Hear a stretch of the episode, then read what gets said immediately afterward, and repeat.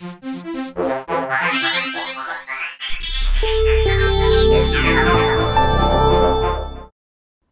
Neden programından bir kez daha merhaba. Bugün sizlerle Münir Rahvancıoğlu'nun kaleme aldığı ve Argaste'nin 58. sayısında yer verilmiş Seçimler ve Devrimciler isimli makaleyi paylaşıyoruz. Genel oy hakkı ile elinizde nasıl harika bir silah tuttuğunuzu şimdi anlıyor musun? Keşke insanlar o silahı kullanmayı bilseler. Bu devrim çağrısından daha yavaş ve daha sıkıcı ama on misli daha kesin ve daha da iyisi silahlı bir devrim çağrısının yapılması gereken günü en kusursuz doğrulukla gösteriyor. Marksizm, toplumsal dönüşümü hedefleyen ve bu uğurda mevcut düzene karşı mücadele eden onlarca politik yaklaşımdan sadece birisidir. Üstelik Marksistler işçi sınıfını odağına alarak hareket eden siyasetler içerisinde bile tek değildirler. Daha Marx ve Engels doğmadan, Komünist Manifesto yazılmadan önce birçok farklı akım, işçi sınıfının koşullarının olumsuzluğu, ülkeler içerisinde demokratik gelişimin yetersizliği, sosyal adaletsizliğin sıkıntıları ile ilgili tespitlerde bulunuyor, mücadele yöntemleri geliştiriyordu. Marksizm tüm bu siyasetlerden ayrılan kendine has felsefesi, politik, ekonomik çözümlemeleri ile ve bu çözümlemelere bağlı mücadele taktikleri ile ayırt edilir. Marksizmin hem en büyük başarısı hem de en büyük laneti toplumu anlamak, kavramak ve dönüştürmek yolunda ortaya koyduğu analizlerin bilimsel yöntemlere dayalı olması, bu sebeple de ortaya çıktığı dönemde kendinden farklı tüm mücadele yöntemleri üzerinde kesin bir üstünlük sağlamasıdır. Bu üstünlük hem fikirsel alanda farklı düşüncelerle olan tartışmalardan ezici bir zaferle çıkmayı hem de pratik politikada net kazanımlar sağlayan taktiklerin meyvelerinden yararlanmayı getirdi. Ne yazık ki Marksizmin bu başarısı onun üzerindeki lanetin de temel sebebidir. Marksizm düşünsel, ekonomik ve pratik anlamda elde ettiği keskin başarıdan ötürü kendi dışındaki yaklaşımların birçoğunun kendi bünyesine sızması ile yüzleşti. Bu süreç yeni gelenlerin eski düşüncelerini ve pratiklerini tamamen değiştirmeleri anlamına gelmiyordu ve çoğu zaman bilmeden yapılan bir şeydi. Sonuçta bilimin gücünden dolayı dünyanın yuvarlak olduğuna emin olan ancak dünya düzdür diyenlere karşı hiçbir bilimsel argüman geliştirmeden bilim dışı metotlarla bilimi savunan günümüz insan tipolojisinin bir benzeri kendini Marksist addedenler içerisinde de türedi. Diyalektikten nasibini almamış metinler diyalektik övgüsü yaptı. İdealizmin açık açık savunulduğu pratiklere materyalizm adı verildi. Tarihselcilik yerini metafiziğe bırakırken adı kullanılmaya devam etti. Ekonomik çözümlemeler ve pratik tutumlar da benzer bir kaderi paylaştı. Tarihsel süreç içerisinde bir nebze de olsa bu eğilimlerin düzeltilmesi için mücadele edilebilir, bu yanlışlar eleştirilebilirken postmodern zamanlarda eleştirmek, isim koymak, yanlışı göstermek de yaftalamak, hiçleştirmek gibi abuk subuk argümanlarla suç, kabalık kategorisine kondu. Marksistlerin seçimler ve demokrasi ile ilgili tutumunun da benzer bir süreçten geçmekte olduğunu söyleyebiliriz. Elbette her siyasal tutumun kendi politikasını belirleme hakkı vardır. Sorun, Marksist olmayan bir şeyi Marksizme giydirerek yanlış isimlendirmek bile değil. Yeni yetişen birçok kuşağın bu pratik nedeniyle Marksizmle uzaktan yakından ilgisi olmayan bir anlayışı gerçekten de Marksizm sanmaya başlamasıdır. İşte başarının getirdiği lanet dediğimiz tam da budur. Marx, Engels ve seçimler.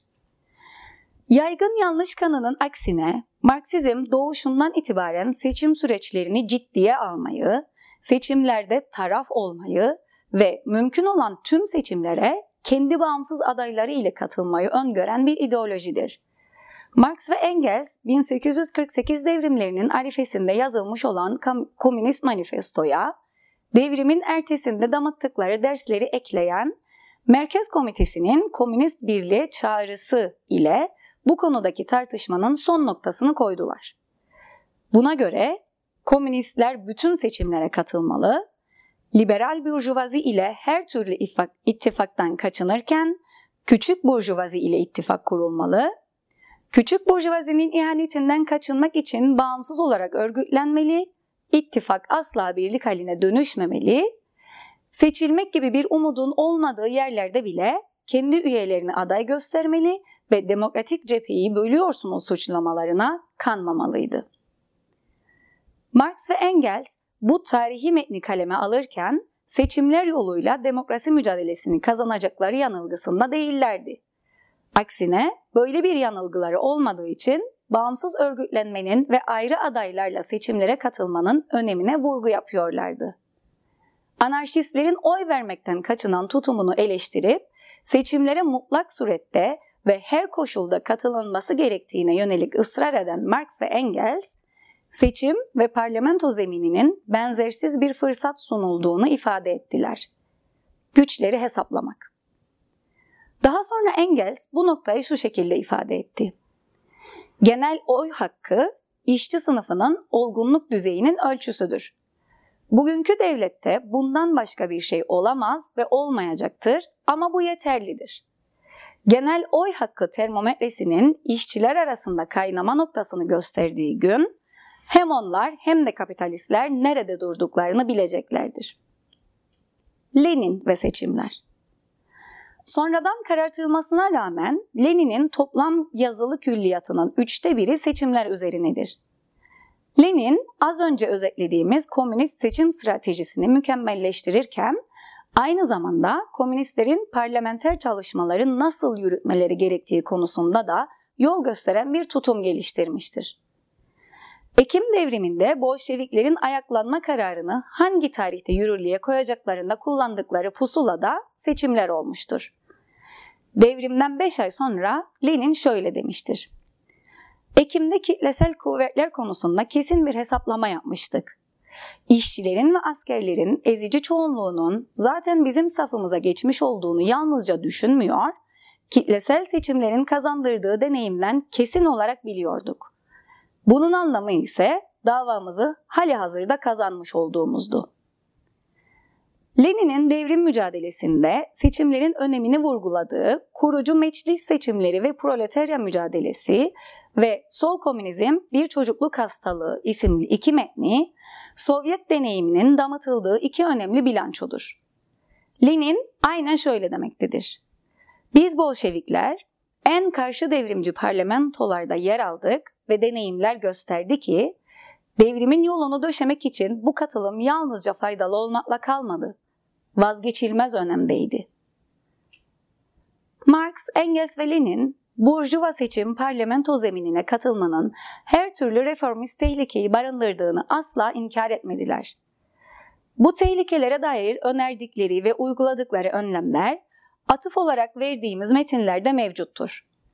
Ayrıca devrimden sonra verili devlet mekanizmasına olduğu gibi el konularak kullanılmayacağını ve var olan devletin parçalanarak yeniden bir işçi devleti olarak kurulması gerektiğini her fırsatta vurguladılar. Ancak o zeminden anarşistler ve günümüzün postmodernleri gibi uzak durmak da bir çıkmaz sokaktı. Lenin'in devrimci parlamentarizm dediği tutum, Marksist görüşün özeti niteliğindedir. Burjuva seçimlerinde ve parlamentolarında bulunmak başlı başına bir amaç değil, devrime götüren bir araçtır ve bu araç olmadan devrime yürümek mümkün değildir. Günümüzde bize Marksizm diye tanıtılan birçok sol parti ve örgütün benimsediği yaklaşım ise bu anlatılanların tam tersidir. Parlamenter çalışmanın yavaş ve sıkıcı donukluğunu küçümseme, seçimlerde oy kullanmayı orucunu bozmak, aday olmayı dinden çıkmak derecesinde günah gören bir fobi, bunun yerine radikal sokak eylemleri ile her tür sokak göstericiliğine indirgenmiş bir Marksizm. Marx, Engels ve Lenin okumadan Marksist olmanın böylesine yaygın olduğu bir dünyada bu tutuma girenler sadece kendilerini yanlış isimlendirmekle kalmıyorlar, Marksizmin gerçekte ne olduğunu ve onun önlerinde açabileceği geniş ufku öğrenmekten de mahrum kalıyorlar. Bir makalenin daha sonuna geldik. Bir sonraki Neçin Daden programında görüşmek üzere.